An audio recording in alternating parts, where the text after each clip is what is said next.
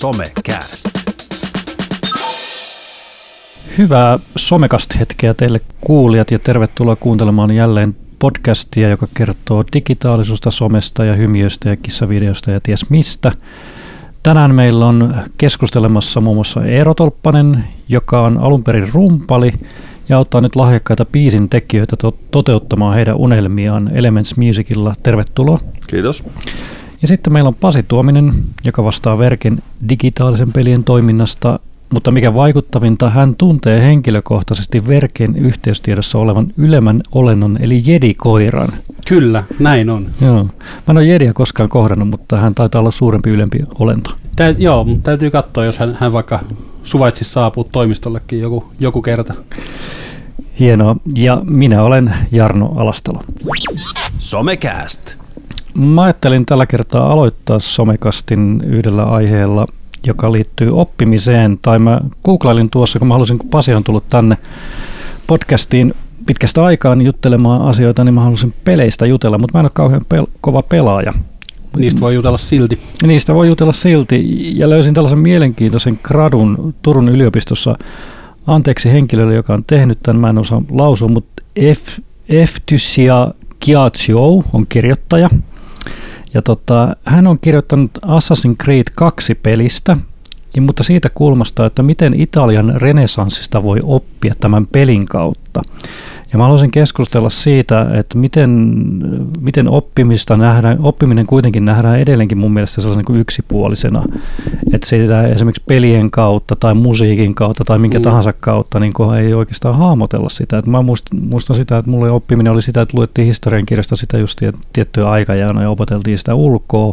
On se monipuolistunut, että on monia tapoja oppia mutta joita ei kuitenkaan mieletä oppimiseksi. Niin mun mielestä oli mielenkiintoista nähdä tällainen että miten Assassin's Creed 2 kautta tai tällaisen pelin kautta voi oppia niin kuin italialaista renesanssia ja sen kautta niin kuin oppia historiaa.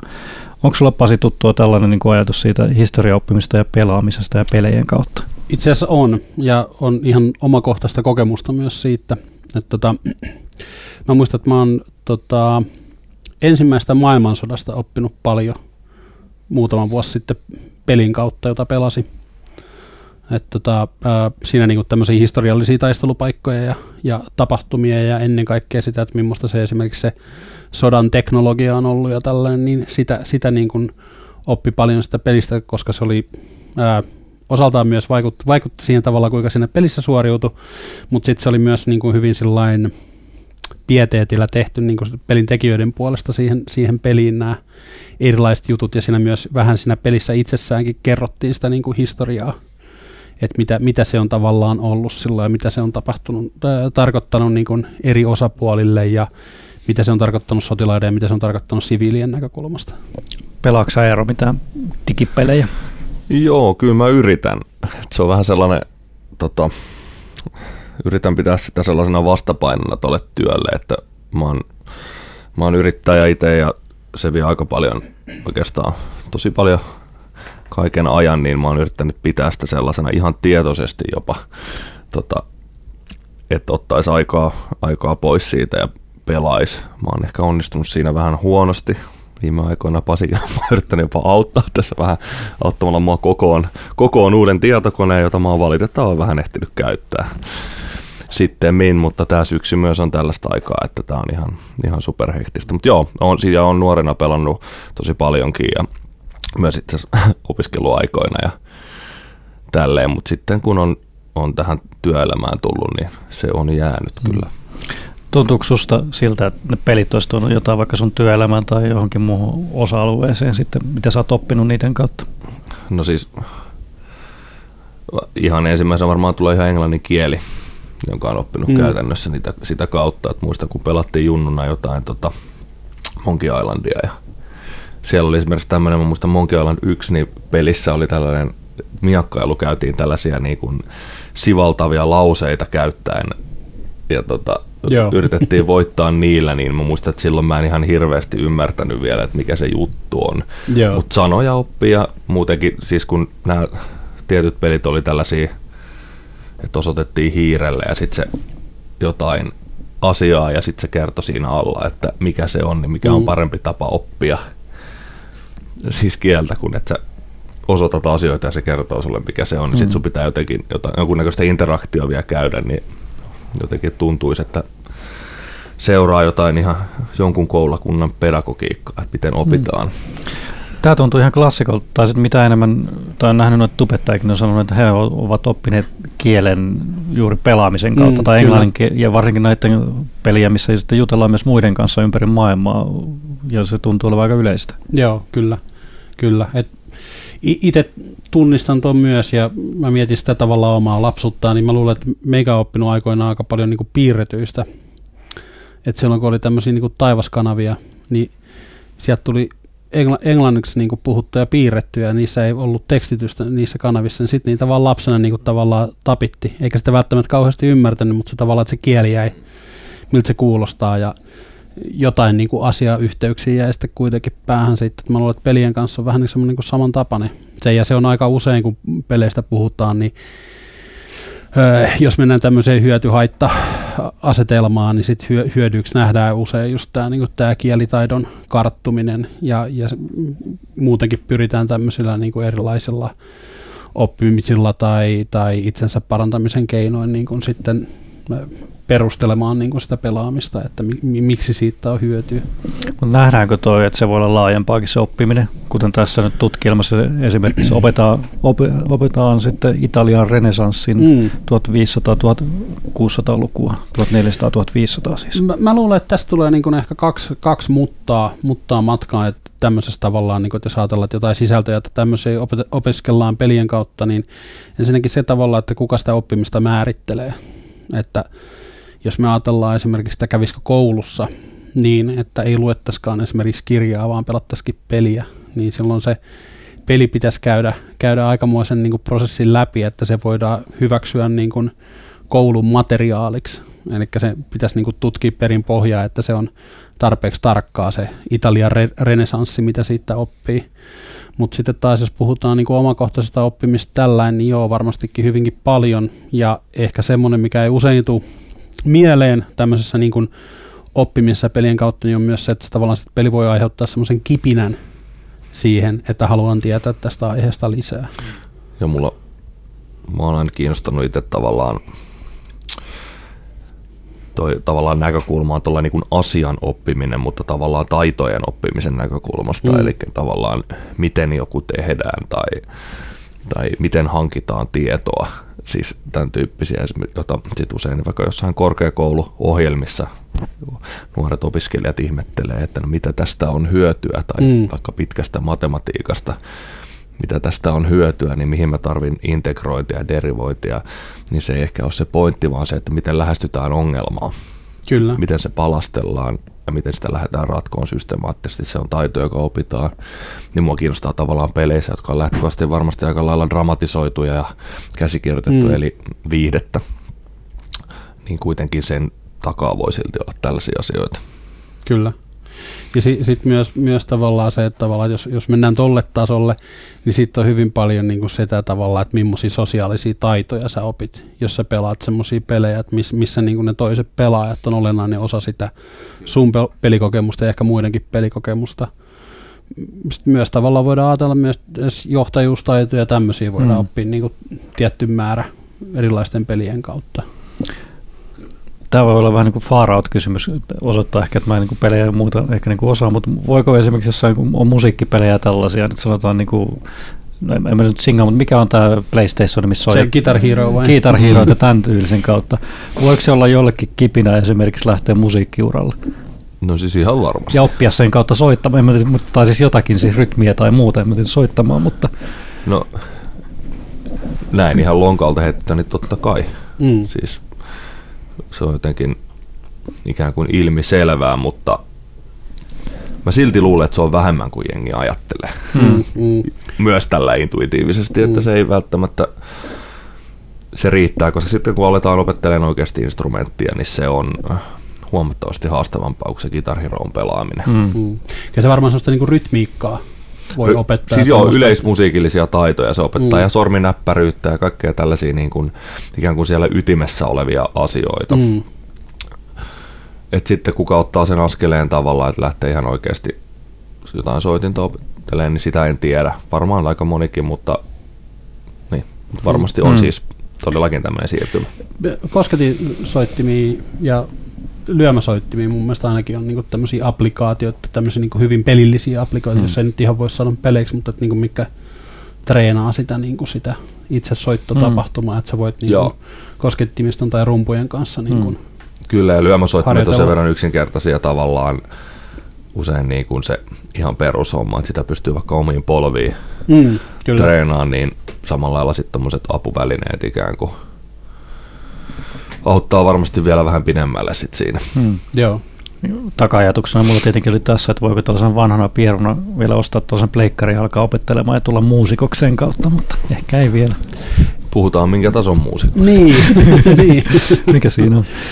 Mutta kuinka Pasi sä näet, että kuinka vakavana pelit niin kuin oppimisen kautta, sanotaan nyt vaikka historian opettamisessa tulee se olemaan, onko se vielä mi- minkälaisessa asemassa vai? Sanotaan, että se on, mun mielestä se on, tällä hetkellä se on niin kuin aika pitkälle hyödyntämätön potentiaali. Et, ö, opetuspelit ehkä kaipais, ö, et yleensä kun lähdetään se opetus edellä, niin ne kaipaisi enemmän sitä lihaa luiden ympärille, että, että se tavallaan, jos sä pelaamalla haluat opettaa jotain, niin sen pitää lähteä aina sen pelin omista lähtökohdista ja sen, miksi se pelaaminen on hauskaa, sen hauskuuden niin kuin lähtökohdista, sulla on motivaatio pelata sitä Hmm. peliä eteenpäin. Mutta ehkä kannattaa kokeilla vaikka Assassin's Creed 2 tai 1 ja katsoa, että mitä sieltä oppii ja kuinka paljon historiatietoa sieltä tulee, mutta ja sitten sitä voi am- ammentaa vaikka sitten kirjoituksissa. Niin, tai herääkö kiinnostus? Niin, kyllä.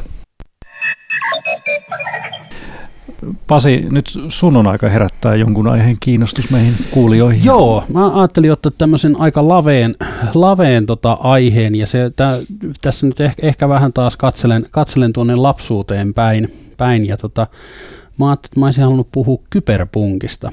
Enkä, enkä nyt välttämättä, tässä on nyt semmoinen iso pelijulkaisu tämän kyberpunkin ää, pu, puolelta tulossa, mutta mä ajattelin, että vähän niin kuin, että voisi keskustella siitä, että mitä se tavallaan niin kuin se kyberpunkin käsite on, ja että kuinka tämmöisessä niin kuin klassisessa kyberpunk-maailmassa me jo eletään.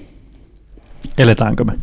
Niin, eletäänkö? Niin, siis se on mielenkiintoista. Mä, mä itse sellainen niin kuin kakrona, tai tämmöisen sanotaan 80- ja 90-luvun niin kuin, ää, lapsuutenen ja nuoruutenen eläneenä, niin mua aina kiehto kyberpunkki jotenkin hirveästi, ja siinä kyberpunkin ää, tässä niin kuin keskiössä oli tämmöinen ää, oli niin kuin kyborgit ja tämmöiset niin kuin megasitit ja yleensä neonvalot ja, ja sitten tämmöinen hyvin, niin kuin, miten mä sanoisin, ihon lähelle tuleva teknologia niin kuin joka paikassa. Ja tota, vaikka se maailma ei ehkä ihan sellaisenaan ole, ole tota, toteutunut, mitä, mitä tota noin, niin jossain niin kuin vanhemmissa kasarivisioissa on, mm. on ollut, mutta tavallaan niin kuin, että jos mietitään niin kuin teknologiaa ja ihmisen suhdetta, niin se on, se on mun mielestä lähentynyt niin Mm. kuin aivan mielettömästi tässä viimeisen 10-15 vuoden aikana. Miten sä Pasi koet, mikä on siis kyberpunkki, tai mitä se on? No siis se, on, Siellä- se, on, se on ehkä vaikea, vaikea sellainen hyvin kattavasti selittää, mutta siis se on niin kuin Skifin yksi tämmöinen ää, alaluokka. Ja, ja siinä, siinä on niin kuin hyvin usein on päihteet, valtasuhteet, ää, usein firmoista tai erilaisista yrityksistä on noussut tämmöisiä niin kuin valtion tasoisia tai jopa korkeampia instansseja ja sodat saatetaan käydä pelkästään yritysten välillä ja, ja tota, ihmiset on puoliksi robotteja ja on, on tämmöisiä niin yleisiä tekoälyjä ja on, on virtuaalitodellisuus tai kokonaan toinen todellisuus, että puhutaan niin tämmöistä Matrixin kaltaisesta maailmasta usein, niin, niin että esimerkiksi joku tämmöinen varhainen, vanhainen kyberpunk-teos kuin Neurovelho, niin kertoo hyvin paljon tämmöisestä, tämmöistä niin sanotusta lumen maailmasta. Mä liitän kyberpunkkiin vahvasti myös musiikin, koska on muutamassa tapahtumassa, missä ihmiset pukeutuu juuri tällaisen vähän, mikä muovitötterö hiuksiin tai miten nyt kuvailisi sitä hommaa. Ja sitten siellä on vähän sellaista, onko se nyt industriaalista tai tämän Mm. tyylistä musiikkia, Mm. mitä, mitä sitten kohtaa. Joo, mä en tiedä, mä en, mä en ole niin paljon perehtynyt siis kyberpunkkiin tolleen niin kuin siihen itse syvimpään juttuun tai siihen Ytimeen. ytim, tai että mä Joo. olisin lukenut niitä kirjoja tai näin, mutta mä yhdistän jotenkin itse semmoisen kyberpunk-juttuun, semmoisen tietyn näköisen lohduttomuuden Joo, kyllä. ja Kyllä. synkkyyden, niin kuin, että mä en niinkään koe niitä tavallaan, nämä robotit ja nämä on niin kuin sellaisia sen maailman estetiikkaa, mutta se ei ole niin kuin mulle ollut ikinä se, niiden kautta halut, luodaan mahdollisuudet kertoa jotain asioita. Kyllä, ikään kyllä. kuin, että joka on mun mielestä ehkä semmoisessa kirjallisuudessa ja muissakin usein se keino, että tulee mieleen joku Stargate-sarja, jossa tavallaan Mm. se käsikirjoituksellisesti se tähtiportti on loistava keino luoda uusia maailmaa, koska semmoista ei ole olemassa, Aivan, niin sen taakse voidaan laittaa ihan mitä vaan. kyllä, Ikään kyllä, kuin, ja sitten yhdistyy tämä meidän maailma ja heidän sitten tämä mikä vaan maailma. kyllä. Et se on tavallaan, mutta et musiikissa, mä tiedän, 90-luvulla oli reivejä ja tällaisia juttuja jossain tehdashalleissa, niin niissä oli mun mielestä sellainen vahvasti, varsinkin kun katselee, niin kun ajattelee taaksepäin, niin semmoinen kyberpunkki fiilis tavallaan, mm. Mutta sitten nämä tuntuu usein musta nämä asiat silleen sympaattisen retrofuturistisilta Kyllä, kyllä. tavallaan, että tällaista on sitten tulevaisuudessa, mutta kun me lentävät autot ja muut, mutta sitten kun me eletään täällä, niin me ei niin pystytä tunnistamaan sitä, se muuttuu liian hitaasti, että me Mm. mm. saataisiin siitä semmoinen, että Aa, nyt onkin tällaista Kyllä. tyyppinen fiilis, mutta et sitten jos ajatellaan nyt ilmastonmuutosta ja Mm. näitä teemoja, niin kyllähän nämä on niin kuin hyvin vahvasti, ja että miten, kuinka globaalilla tasolla niistä puhutaan ja nämä uhat ja sitten samalla puhutaan tekoälystä ja muista, niin kyllä siinä mielessä on ehkä ollaan aika lähellä sitä ja suuryritysten vallasta versus Mm. pieni ihminen ja että vaikka, vaikka täällä nyt ei ole lentä, no droneja on jo, Niin, Kyllä, kyllä. kyllä. niin tota, Ja itse ajavia autoja. Oh. Joo, ja nyt puhutaan syntyvyyden laskusta Suomessa, just uusimmat Mm, mm, uutiset, kyllä. niin se on hyvin semmoista kyberpunkkia, että ihmiskunta on ajamassa itseään alas. Aivan.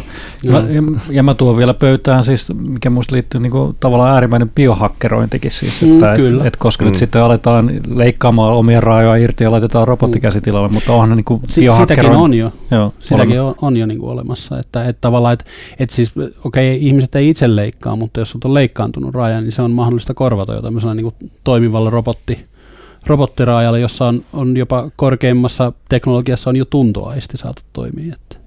Biohakkerointi on äärimmäisen niin kuin ihmisten tiettyä parantamista, mutta sitten varmaan Mm. kyberpunk-puoli on sitten just, että miten jotkut ihmiset pyrkivät siihen, että siihen, että miten on parempi kuin toinen tai saisi jonkun edistyksellisen aseman sitten itsestään. Joo, ja siis se, kaikki teknologiahan on semmoista, että sä voit käyttää sitä hyvään tai pahaan tai, tai niin kuin yleisen hyvän edistämiseen tai oman hyväs edistämiseen. Että, että toisaalta mun mielestä kyberpunkissa on aina niin kuin ollut, ollut kyse si, siitä tavallaan, niin kuin, että näissä on niin kuin menty äärimmäisyyksiin näissä, näissä jutuissa, että tavallaan, että osa, osa rohmuu niin kuin hirveästi ja sitten siellä on semmoisia niin pieniä kapinallisia, ehkä jotain hakkeriryhmiä tai jotain tällaisia, jotka yrittää sitten taistella tämmöistä niin isoa valtakoneistoa vastaan Hmm. mikä toisaalta nyt kun sen sanoo ääneen, niin se ei kuulosta kauhean, tota, se ei loppujen lopuksi kuulosta kauhean niin kuin edes futuristiselta tai kaukaa ajatulta tänä Mm. päivänä. Että, että, Ei tota, kyllä.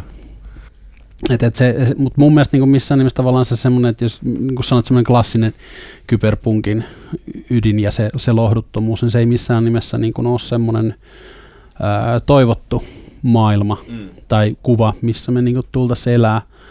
Mutta mä mietin just sitä, että sit kun Eero sanoi, että ne, ne tota, ei tarpeeksi nopeasti ole kehitys mennyt, että siihen on kerännyt niin sanotusti tottuu.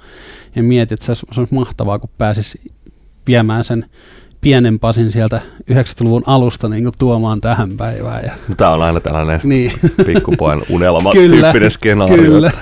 näin voisi tehdä. Sun ensi, ensimmäinen kysymys, että eletäänkö me nyt tällä hetkellä niin kuin kyberpunkissa mm. Ja siinä ajassa, niin näiden perusteella, mitä nyt ollaan taas juteltu, niin eletään. kyllä, kyllä, kyllä, vaikka se ei tunnu siltä. Ei se niin ihmeelliseltä sitten tunnukaan. Niin. Niin. Toisaalta kun menee Tokioon, niin saa vähän myös sitä Joo, niin kuin ihan aitoa johonkin Shibujaan pyöriin tai joo. Shinjukuun, niin saa vähän sitä tavallaan ihan estetiikkaakin kyllä sit kokee, että Mega, megasitistä. joo, mitä se kyberpunkin tulevaisuus sitten on? Tai on- onko tällä hetkellä jotain tiettyä kulttuuria tai jotain ilmiöitä, mitä sitten liittyy siihen vahvasti, mitkä sitten Mm. verrattuna sitten justiin siihen No siis popula- popula-? Niin, populaarikulttuurista jos etsii, niin mun mielestä se öö, Netflixistä löytyvä tota, Alternate Carbon, muuntohiili, muistaakseni suomennettu, niin se sarja, niin se on aika hyvin kirjaan perustuva muistaakseni, mutta siinä on niin kuin aika hyvin niin kuin tavallaan sitä estetiikkaa, että vi- vietyä sitä ajatusta, että millä tavalla teknologia tarjoaa kuolemattomuuden. Siinä on tekoälyn pyörittämä hotelli ja tämä tekoäly on päättänyt ottaa Edgar Allan Poen muodon ja, ja tota noin, niin on hyvin suojeleva asiakkaitaan kohtaan, suorastaan väkivaltainen välillä. Ja se on niin mielenkiintoisia tavallaan niin kuin ehkä siitä, mikä, mitä se on silloin aikaisemmin ollut, niin vie niin kuin enemmän äärimmäisyyksiin vietyjä niin kuin tämmöisiä ilmiöitä. On pakko myöntää, mä oon katsonut sitä, mutta se on jäänyt toistaiseksi kesken ihan, no näitä sarjoja nyt pyörii Niin. niin, paljon, mutta se, se, ei, se ei ole mitenkään sellainen helpoin Ei, se sarja, että se ei ole, se ei ole sille aloittelijoille ihan, tai tuntuu, että se on ainakin se seuraava leveli siitä, että siinä on Joo. aika silleen, kyseisessä sarjassa aika semmoista jo, tietyllä tavalla kuivakka meininki. joo, kyllä. Kirja on hyvä. Morgan joku on kirjoittanut sen, en muista mikä koko nimi oli, mutta kirjanakin hyvä. Jos mennään nyt äärimmäisyyksiin ja meidät pitäisi, puhutaan nyt hakkeroinnista, biohakkeroinnista tai mistä tahansa, niin joku lisäosa laittaa meidän ruumiisen, joka auttaisi päivittäisissä jutuissa, niin mitä ero tekisit itsellesi? Joku mekaaninen osa tai joku muu, niin mikä se voisi olla? Kolmas käsi, mikä rummuttaa nopeammin. Tai... Vaikka se Entäs Pasi? Mä en tiedä mekaaninen, mutta Tai siis joku. mua, mua on kiehtonut aina siis noin nanobotit. Mm. Mm. Olisi kiinnostavaa semmoinen, että mulla olisi sellainen pieni työläisten armeija tuolla puskemassa, puskemassa niin ruumiissa, ja kun mä nukkusin, niin mä laihtuisin ja mun lihasmassa kasvaisi. Ja, ja tota, verisuonet pysyis, pysyis puhtaana, kun siellä, siellä olisi kello ympäri porukkaa töissä. Se on musta ne nanobotit ja nanoteknologia on niin kuin ajatuksen tasolla todella kiehtova. Sehän voisi olla hieno, sitten voisi valjastaa vaikka mihinkä. Kyllä, Sa- kyllä. saanko mä valita saman? Saat, totta kai. No niin, olemme biohakkeroineet itsemme ja elämme tällä hetkellä kyberpunk-todellisuudessa, joka on jo tänään. Eero, olisi sun vuoro jotakin alustaa, kertoa tai todeta. Joo, mä tota, mä siis pienen intron teit jo, mä siis vähän siitä jatkan, niin työskentelen siis laulun tekijöiden ja tuottajien parissa. Edustan heitä, olen siis teknisesti musiikkikustantaja ja toiminta on hyvin pitkälle tämmöistä managerimaista, joka on ehkä yleisölle tutumpi käsite, eli autan heitä pääsemään eteenpäin urallaan ja pidän, pidän heistä tietyllä tavalla huolta, huolta ja kyseessä on siis tekijänoikeuksiin perustuva liiketoiminta, eli me saadaan osuudet sitten heidän, heidän saamista tekijänoikeustuloista, kun biisit päätyy vaikka tota radiosoittoon, ensin jollekin artistille ja sitten tota radiosoittoon tai Spotify-striimauksiin, niin sieltä tekijä saa aina pienen osa ja sitten siitä tekijän pienestä osasta me saadaan vielä pienempi osa. Ja tota, o, tähän liittyy siis paljon se, että pyritään saadaan te- saamaan tekijöitä kontaktiin artistien kanssa ja toistensa kanssa, että syntyisi mahdollisimman hyviä lauluja. Ja sitten on ö, toinen tavallaan tuottajat on se toinen puoli, eli laulun tekijät käsitetään niin kuin biisin sanotukset ja sävellys, niin sitten tuottaja tekee ne soundit ja ne mm. ää, laittaa sen niin kuin siihen muotoonsa, kun se sitten parhaimpien tuottajien tekemänä kuulemme radiosta tai Onko, onko tuottaja sama asia kuin aikaisemmin monissa biiseissä oli, että sovittanut? No tämä on nyt, saat aika asian ytimessä tavallaan. En ajatellut sen enempää sitten keskustella kuitenkaan tästä semantiikasta, mutta se on niin kuin, tuottaja on perinteisesti se, joka saa työskentelee artistin kanssa ja saa jalostettua sitä hommaa niin, että se on lopputuote. Mm. Sitä sisältää usein esimerkiksi, että mitä artistin pitäisi tehdä, millaista musiikkia esittää, miten. Öö, sitten esimerkiksi palkata muusikoita soittaa niitä raitoja. Nykyään se on mennyt tosi paljon siihen, joka nyt sitten liippaa sitä mun aihetta tavallaan. E- Eli istutaan yksin tietokoneen kanssa, tiettyjen softien kanssa ja läiskitään niitä rumpusoundeja ja muut. Eli kaikki tehdään ikään kuin itse ja tästä puhutaan niin kuin täällä niin kuin ammattikielessä niin kuin trackerina usein, eli tekee sen trackin sinne, sen taustan, mistä Joo. puhutaan. Ja, mutta siis sitten oikein niin kuin musiikkituottaja on laajempi käsite, joka että miten sä kommunikoit artistin kanssa. Ja sun, sun tehtäväksi annetaan tehdä se artistin albumi esimerkiksi tai näin. Ja, sekä, ja per, sen, kun, niin kuin, että mistä sä saat ne biisit, jotka sä, eli sen sävellyksen ja sanotuksen, jota sä sitten teet siihen tuotokseen. Eli se on paljon laajempi käsite ja ja tämä on just mielenkiintoista, että esimerkiksi kun nyky, nykyään tämä teknologia on mahdollistanut sen, että lähes kestä vaan pystyy tuleen lainausmerkeissä tuottaja, mm.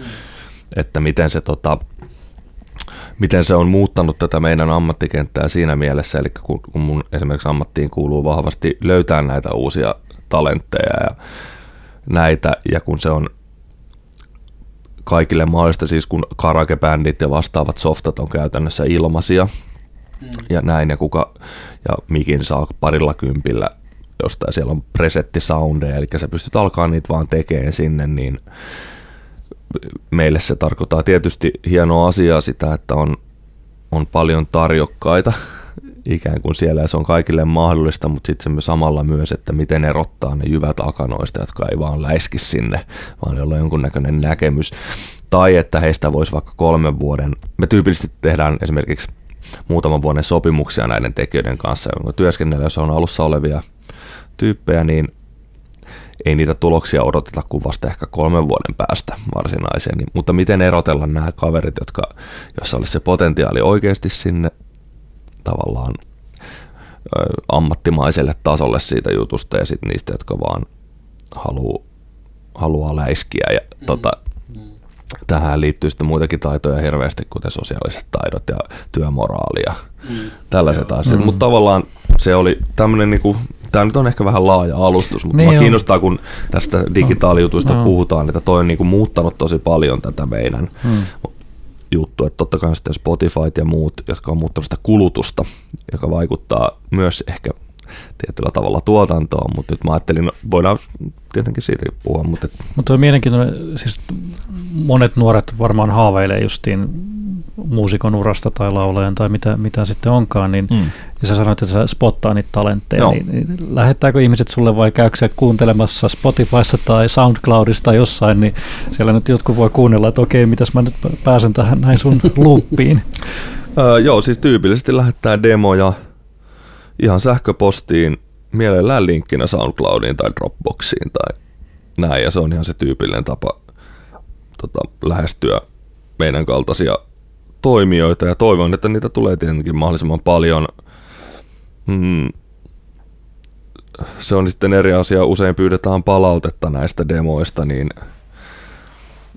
lähtökohtaisesti me ei anneta palautetta demoista, ellei ne on meidän mielestä sillä tasolla, että me nähdään jotain mahdollisuuksia yhteistyölle jollain aikavälillä vähintään.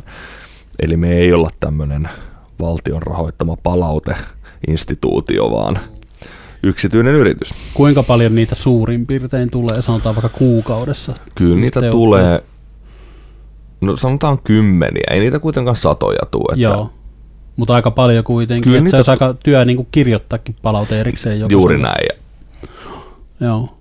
Tota, mä mietin sitä, kun sanoit, että se on niin muuttanut tota koko teollisuutta, tämä digitalisoituminen, niin, niin, niin miten kun hyvin paljon puhutaan nyt tällä, että, että tavallaan, että semmoinen niin kuin albumeiden tuottaminen ei välttämättä ole enää niinkään fokuksessa, että nyt on nimenomaan keskitytään biiseihin ja semmoiseen, että pyritään tekemään vaan niinku niitä semmoisia niinku yksittäisiä hittejä ja jopa niinku eri artisteille sitten. Että miten sä niinku tavallaan näet tämän kentän, että onko se muuttunut niinku, sanotaan vaikka meidän nuoruuden ajoista?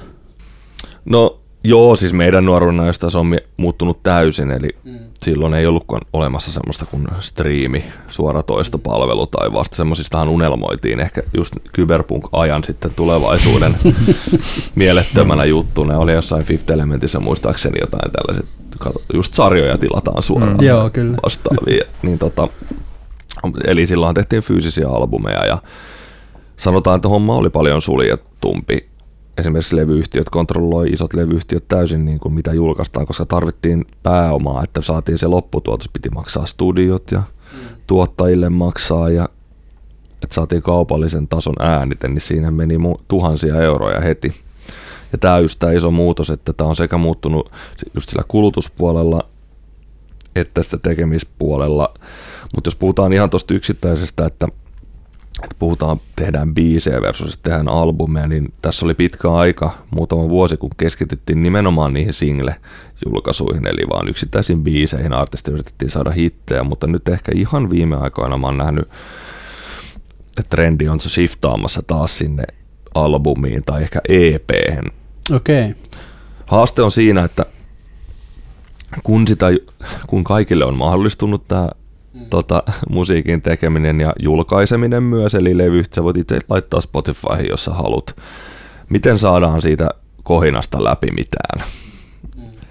Niin yksittäinen biisi hukkuu ja semmoinen tietynlainen artismi ei välity ehkä yhdestä biisistä, että se välittyy enemmän biisiä. Tulee tämmöisiä one hit wondereita, joita on aina ollut. Mm mutta sitä kohina on ehkä vielä enemmän nykyään ja tavallaan niin sitten ajatellaan ehkä, että tämmöinen EP eli muutaman biisin julkaisu, että laitetaan nyt Spotifyhin edelleen, mutta julkaistaan muutama biisi kerralla, niin se, sitä pystytään markkinoimaan eri lailla, että tämä, nyt tässä on tämä, tästä artist, artistissa kyse. Eli ja se brändäys. Brändäys tavallaan Joo. juttu, että yhtä Joo. biisiä on vaikea brändätä, mutta muutama on jo silleen, että sä pystyt tekemään jo lyhyen keikan sillä repertuaarilla ja Aivan. tällaista. Että. Aivan. Paljonko sellaista itse tuotantoa Spotifyhin voi kuka tahansa laittaa sinänsä jotain musiikkia sinänsä, niin paljonko suhteessa sit siitä ja kuinka paljon sitten on niin teidän kaltaisia tahoja, joka edustaa kuitenkin edelleen artisteja, niin onko sillä mitään merkitystä sillä itse tuotatulla niin sinänsä? Niin, no näkisin, Volumissa että ei juurikaan. Mä, mm. Nyt mulla ei ole sitä dataa, levyyhtiöillä olisi tällaista mm. dataa, ja sitä on varmasti tutkittukin, mutta näin ihan niin kuin näppituntumalta, niin tämmöinen itse julkaistulla materiaalilla ei juurikaan ole merkitystä siinä kaupallisessa kentässä. Juuri ehkä tämmöistä asioista, koska nämä näitä playlistauksia, jotka vaikuttaa ihan hirveästi siihen, mitä kuunnellaan. Eli kuratoitua sisältöä. Mm, kyllä, kyllä. Niin tota, edelleen seuraa paljon ja se lupaus siitä, että voit kuunnella mitä tahansa biisiä koska vaan, ei välttämättä ole niin houkutteleva sitten kuitenkaan tavalliselle kuluttajalle, että haluaa kuunnella niitä omia suosikkeja tai jonkun suosittelemia. Aasin siltana myös me löydetään niitä tekijöitä yleensä niin, että joku suosittelee. Mm. Ei niin, että joku vain lähettää jonkun ja oho, onpas hyvä. Mä oon itse huomannut omassa musiikin kulutuksessani semmoisen, että mä oon nykyisin, mä oon kaikista onnellisin, kun mä löydän jotain uutta. Mä pyrin etsiin niin musiikissa jatkuvasti jotain uutta, on sitten Joo. uutta biisiä tai uutta artistia, mutta mä huomaan, että mun oma musiikin kulutus on muuttunut tosi paljon niin Spotify myötä semmoiseksi, että se on jotenkin kiva kuulla. Niin. Mitä ero, jos nyt pitäisi tiivistää sitä, että tuolla vaikka joku nuorisotyöntekijä, joka kannustaa nuoria sitten vaikka musiikin harrastukseen ja siihen omaan uran urkenemiseen, niin sen nuoren kannalta nyt, että mitkä on niin vinkit, kun digitaalisuus mahdollistaa, että voi tehdä sitä musiikkia, niin mitkä asiat on sitten sellaiset, mitkä voisi edistää sitä omaa musiikkiuraa niin kuin lyhyesti, että miten esimerkiksi pääsee teidän, hmm. te, teidän talliin? Niin, niin mitkä, mitkä on niitä asioita, mitä kannattaa tässä vaiheessa huomioida siinä omassa urassaan, että pitkäjänteisyyttä ja muuta, mutta mitä muuta? No, siis kannattaa tehdä paljon. Tehdä, tämä on niin kuin, kuulostaa semmoiselta vähän tylpältä vinkiltä, mutta että tehdä, tehdä niin paljon sitä musiikkia kuin vaan pystyy ja kuunnella niin paljon musiikkia kuin pystyy ja miettiä, että ketä ne omat idolit ehkä on ja sellaiset. Ja ehkä semmoinen ihan yksittäinen vinkki, että ei ehkä kannata kuunnella välttämättä sitä niin kuin top-listaa, vaan hakee, hakee niin kuin Pasi tuossa sanoi äsken, niin semmoisia omia inspiraation lähteitä uusia, mistä itse tykkää, luoda semmoista persoonallista soundia siihen hommaan, koska työkalut on olemassa. Nyt on paras, parempi aika kuin koskaan käyttää mielikuvitusta, koska työ, työkalut on jo olemassa. Hienosti sanottu. Niin tavallaan kyse on nykyään enemmän siitä, kellon parhaat ideat, ei se kellon parhaat työkalut. Eli, eli tota, joka tarkoittaa käänteisesti kellon eniten rahaa. niin, niin, kyllä, kyllä.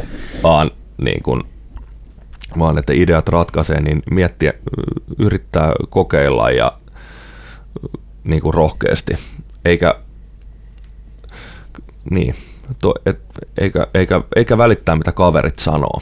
Joo. Hmm. Mä jotenkin itse käsitän musiikin niin semmoisena taiteen muotona kanssa, niin mä jotenkin tuossa mitä sanoit tavallaan, että teen mahdollisimman paljon, niin mulla ei ole yhtäkään semmoista niin taiteen muotoa mieleen, että mistä tavallaan, että se artisti ei hyötyisi siitä, että tavallaan hio sitä tekniikkaansa tai hio sitä niin kuin omaa ulosantiaan. Että, että se varmaan on juurikin noin myös tuossa niin musiikin kanssa. Että. Niin se on tämä, että mä vaan teen, kun inspiraatio tulee, on niin kuin mm. tämmöinen laiskojen ikään kuin romanttinen tekosyy. Joo, niin. joo. Mä varmaan tekisin sen yhden biisin justiin karagebändille ja lähettäisin, että, ja sitten mä olisin kauheasti pettynyt, kun se ei mennytkään läpi. Ku, kuinka, tota, ku, kuinka tuo niin kuin musiikin, musiikin saralla tavallaan on, on semmoisia niin ihan oikeita, sanotaan niin kuin kaupallisia tekijöitä tai tuottajia, jotka teilläkin on niin kuin tallissa, että jotka tekee sitä niin, kuin niin sanotusti vaan leivän eteen vai onko se yleensä niin, että ne, ketkä sitten on hyviä, niin ne myös niin tekee siitä ihan oikeasti sen takia, että ne tykkää tehdä sitä juttua?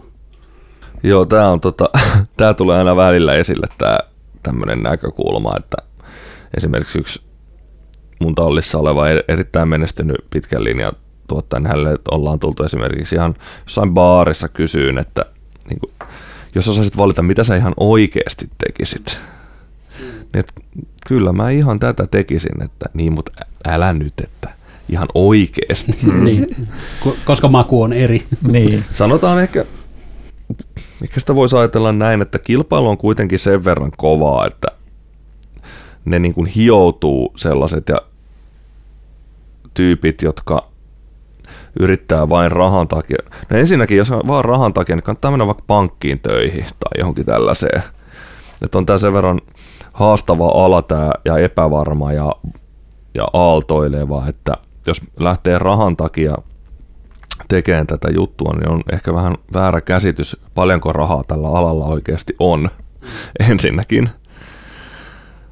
Ja sitten totta kai, jos on siinä pelissä jo mukana, niin tota, ja että, että mä teen tollasia, tollasia juttuja, niin mä saan rahaa. To, niin ei se loppupeleissä toimi, mutta sinällään on ihan ymmärrettävä, jos ei sitä ota noin tuolla jyrkkänä, vaan se, että niin kuin miellyttämään pyrkiminen. Mm. Eli tällaista he haluaa siellä, vaikka siellä levyyhtiössä kuulla.